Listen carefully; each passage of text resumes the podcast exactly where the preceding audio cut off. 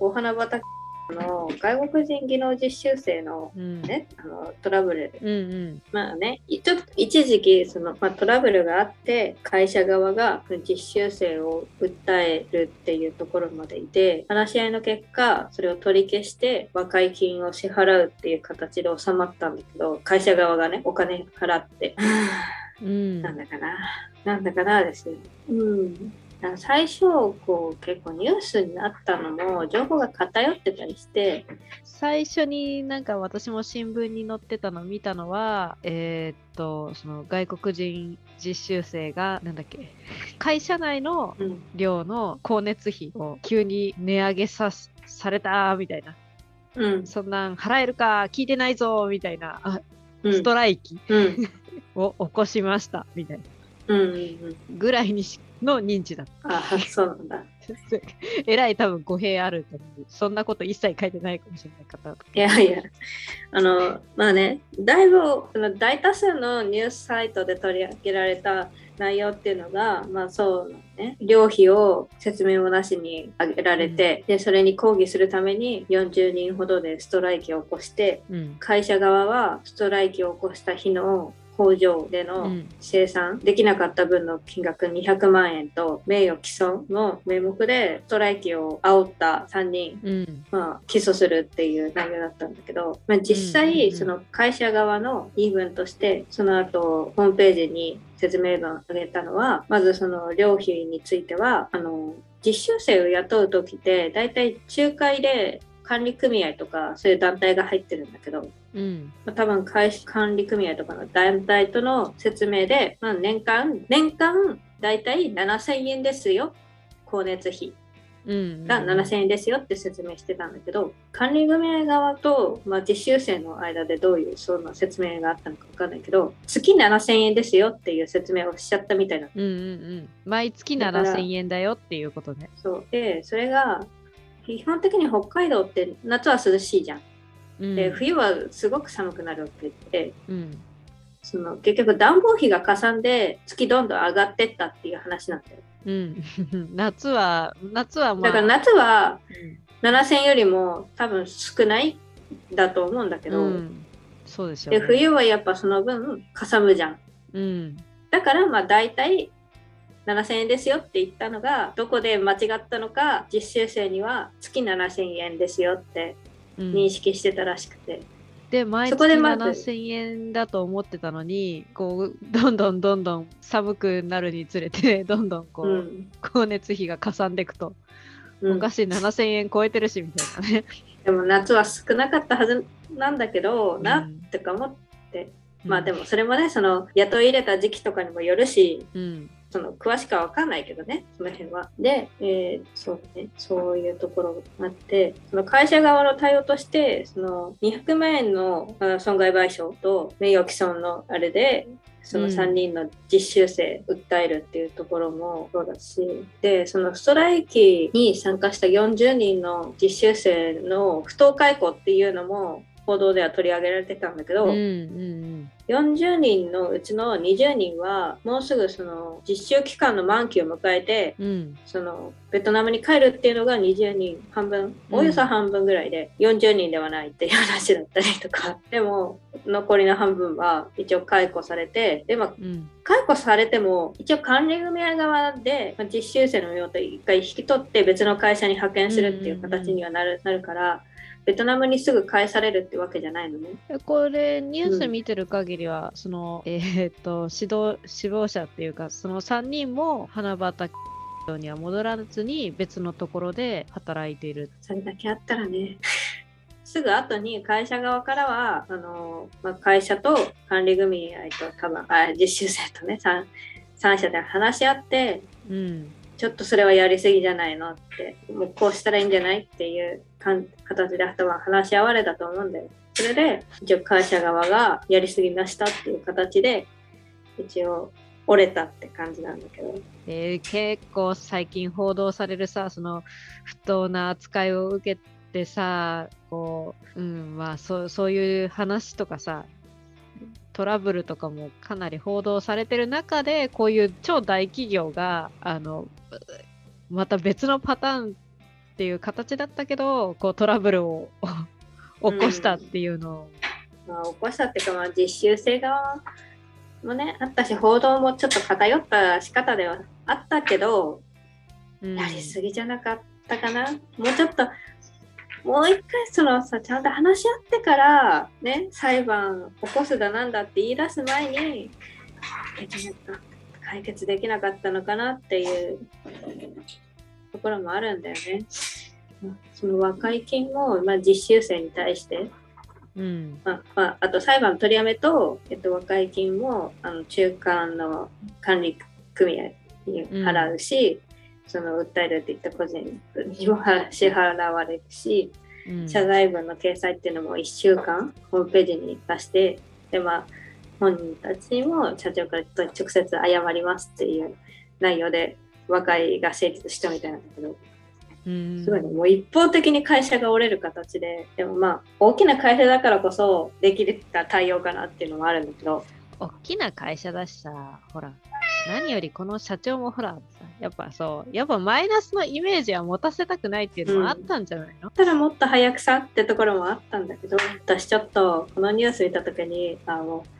技能実習生っていうのがまあベトナム人だったんだけど、さすがベトナムだなって思ったまあ、さすがベトナムだなっていうか、なんとなくあフランスの影響を受けた国さすがだなみたいな思っちゃった。自由、自由あのなんだろう、うん、革命のた民の血がソウル、ソウルがあるんじゃない、うん、こう感じた私はそこで。でうちの会社にもベトナム人の、ね、実習生いるからこのニュース知ってるどう思ったって聞いたのが、ベトナム人の中でもそれはかなりニュースになってる、まあね、コミュニティの中でも、うん、どう思った、ベトナムではストライキやってもいいけど日本じゃやっちゃダメなんだねっていや、やっちゃダメってことはないよってでもその前にもうちょっと相談で、うん、できる人にね相談しようねってそうねそうだね、いきなり休んじゃいけないね。寮費がどうして上がったのか、こうまずねこう相談できる人いなかったのかなとか、うん、どこう説明をしてくれる人いなかったのかなとか、そういう疑問点もあるし、そもそもちゃんとそうコミュニケーションが取れてないかったのかなとか、うん、会社とも直接そうだし周りの日本人スタッフの人とか、それこそ組合に相談できる人いなかったのかなって、うんうん、だから普段からどれくらいコミュニケーション取れてるかっていうのすごい大事だと思うんだよね。そうだよね。ましてやさ、まあね、い, いくらこう向こうは意欲的に仕事に来てるとはいえ、やっぱ国違うし、日本語勉強してるとはいえやっぱ異文化だからこう伝わらないところもたくさんあるから、うんうんうん、さっきから後ろのドアがさこうまた開いてるのめっちゃ怖い気になる。アリサだ、アリサだから大丈夫、気にしないでボルターガイスト現象みたいな。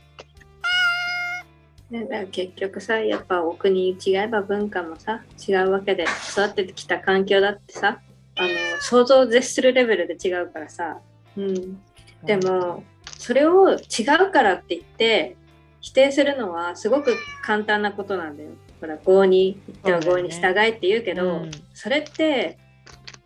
ってくる側はすごく大変で、受け入れる側はただそれをね、いや日本ではこうしなきゃダメだよっていうのはすごく簡単なんだよ。それこそまあ法律の面とか犯罪に関わることだったらそれは厳しく規制しなければならないけど、そうじゃない部分に関してはある程度日本人もやっぱ受け入れる側として柔軟に対応して、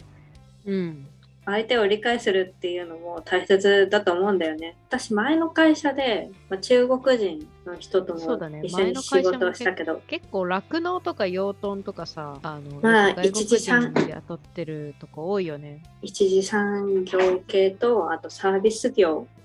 とか、あと介護の現場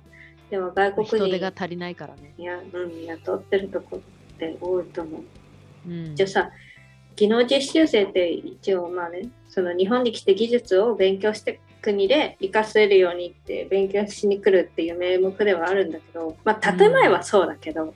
うんうん、まあね、もう労働者だからね、労働者としてさ扱われてる部分あるじゃないですか、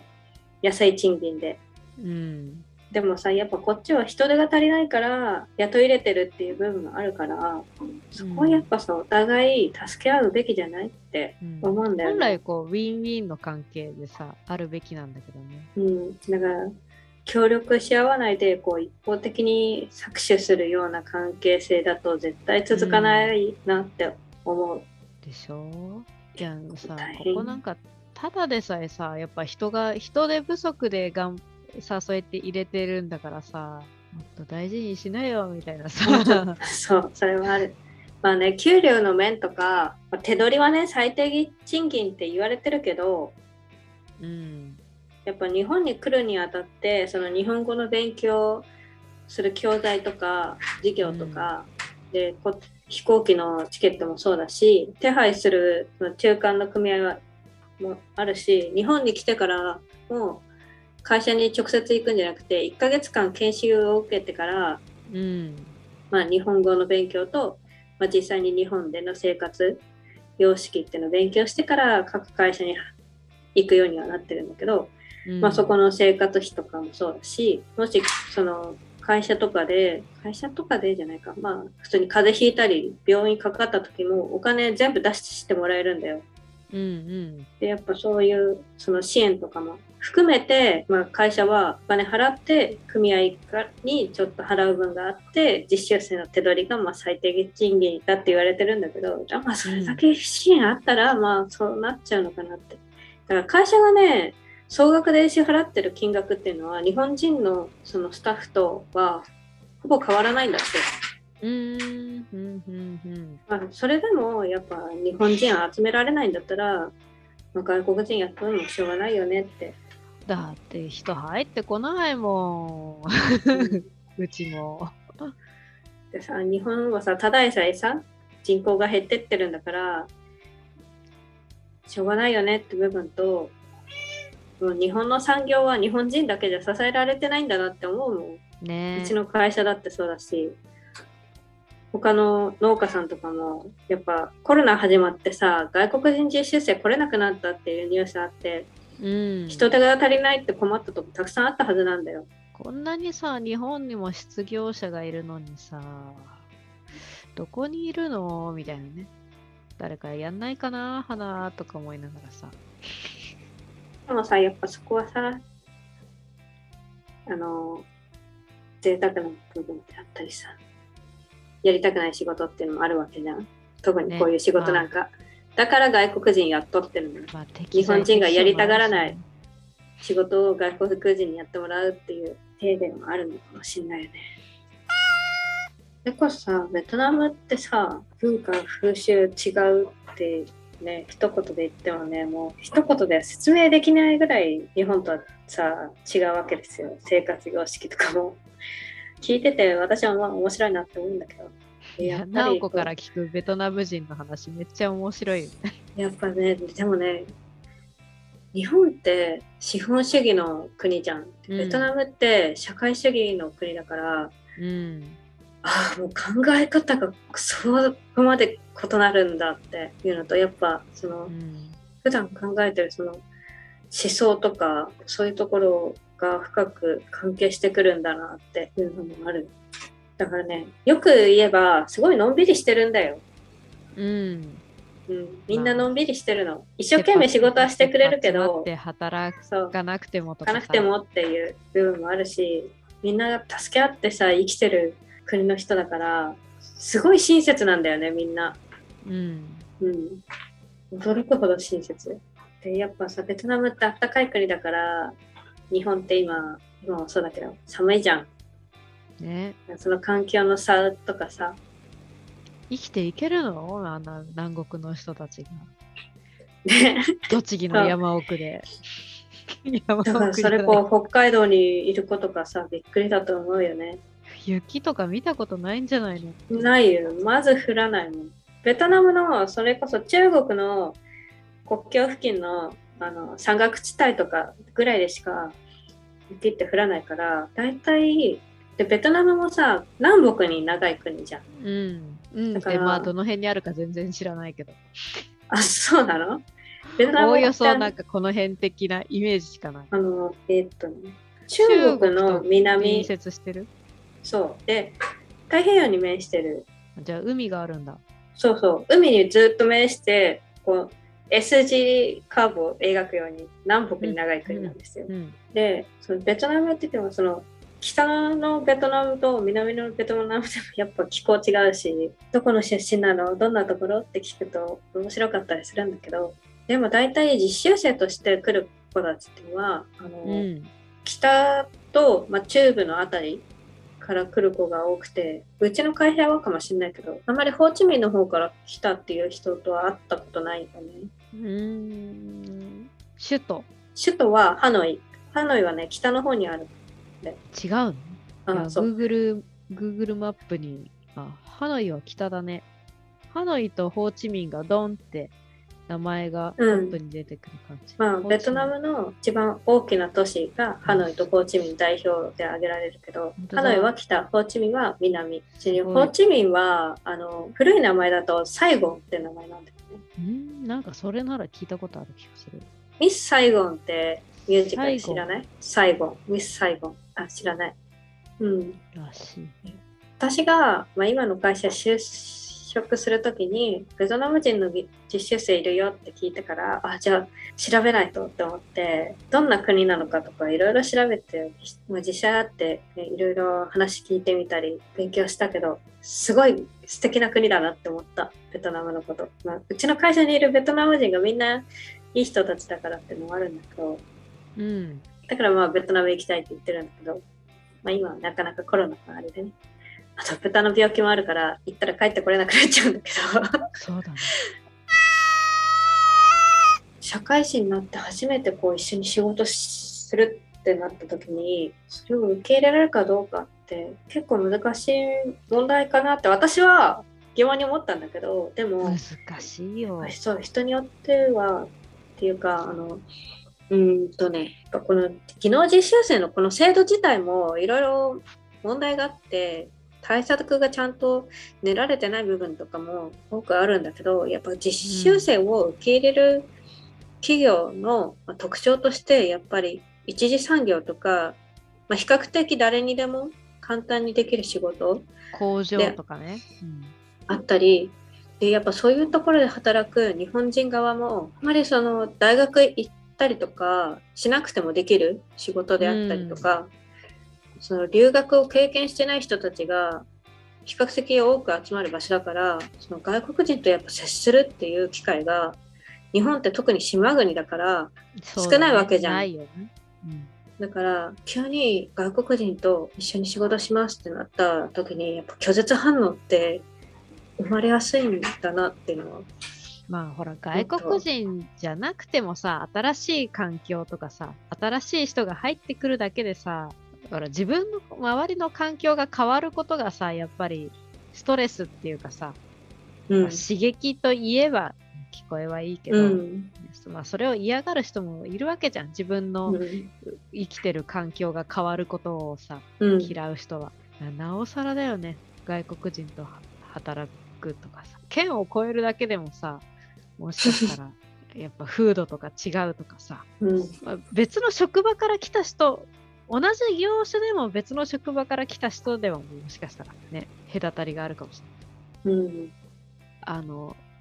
ですね、うん、ろくじゅうごさい以上の高齢者をパート、うん、パートっていうか、まあ、シルバーっていう形で雇ってた時もあったけど、やっぱもう年齢差とかそれこそ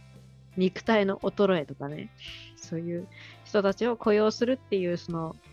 その難しさとかさ、うんうん、やっぱ職場にいろんな年齢層とかね、いろんな人たちがいるのはいいことかもしれないけど、やっぱそれだけ難しいよねっていう考えの仕方とかさ、うんうん、ましてや外国人なんかさ、日本語いまいち通じなかったりするからさ、そういう人たちにどうやって仕事を教えようって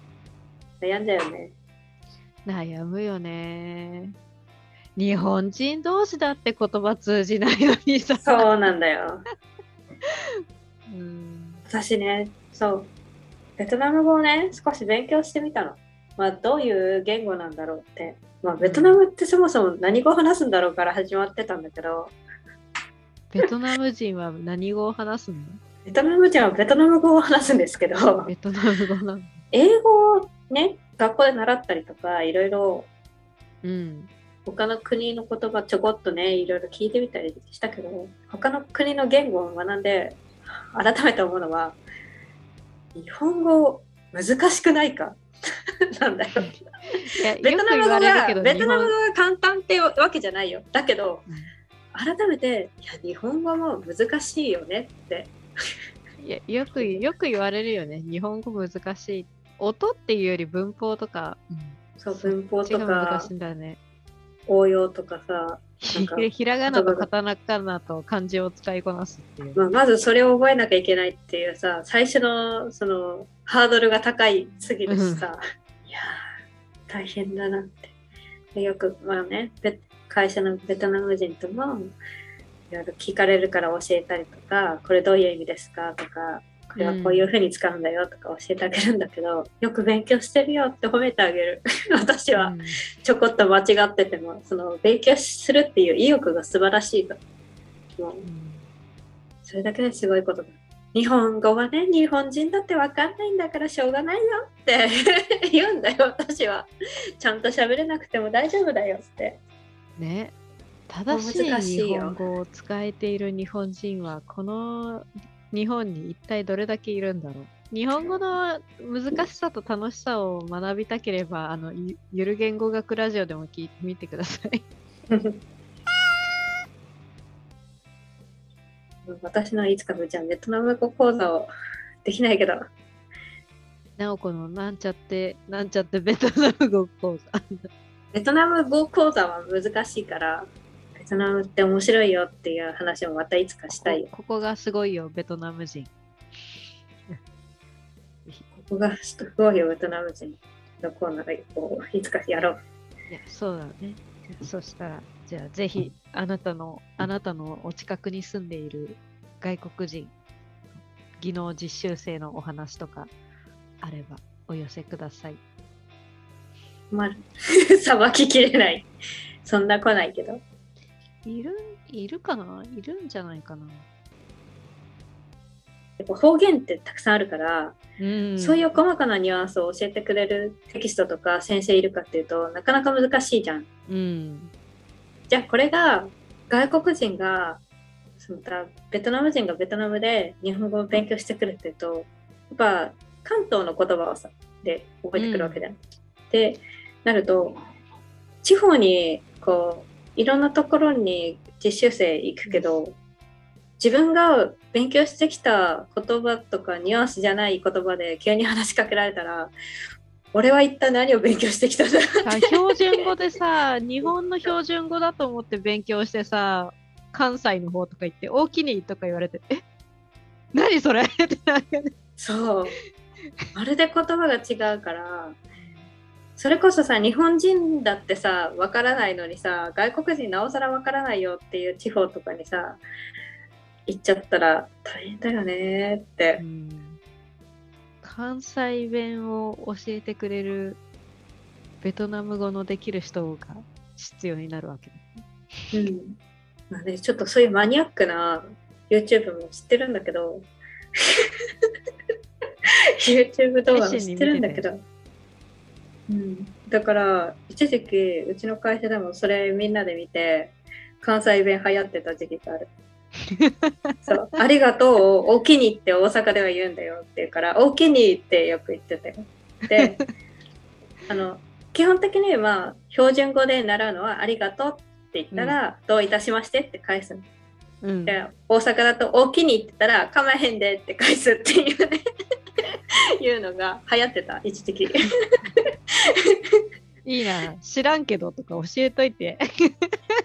便利な便利な日本語ベトナム語でなんて教えてあげたらいいのか分かんない難しいよね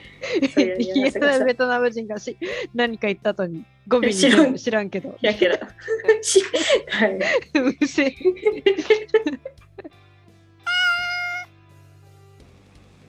ついたちどうする？ ついたち っていつ？ついたちはね、ついたちっていつ？来週の金曜日だ。来週の金曜日か。ああ、いいね。何する？みんなは推しが死んだときどうしてる？なんちゅう話だよ。そんな、あの、何そのメンタルケアの話ですか？ボスは推しが死んだときどうしてますかって。言うな言うな、ネタバレにバレてるけどバレてるんだけど、ボスもバレてるんだけど、